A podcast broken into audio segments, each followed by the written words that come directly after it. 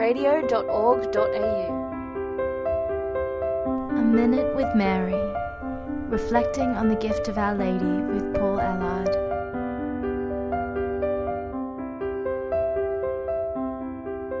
After many hours of torture, Jesus finally reached Calvary, where his hands and feet were nailed to a cross.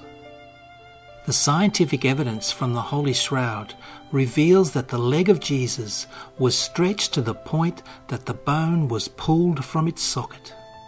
Innocent though he was, Jesus hung on the cross for three hours.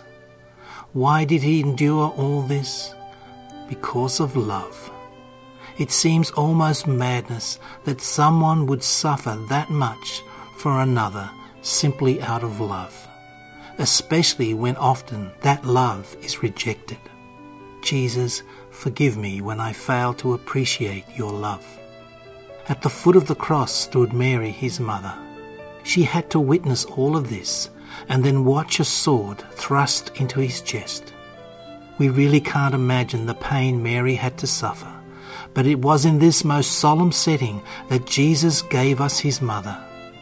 Though Mary was sinless, her tears and sufferings were immense.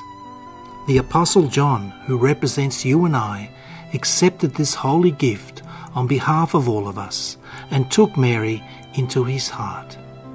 Do we also accept Mary into our hearts with love and gratitude?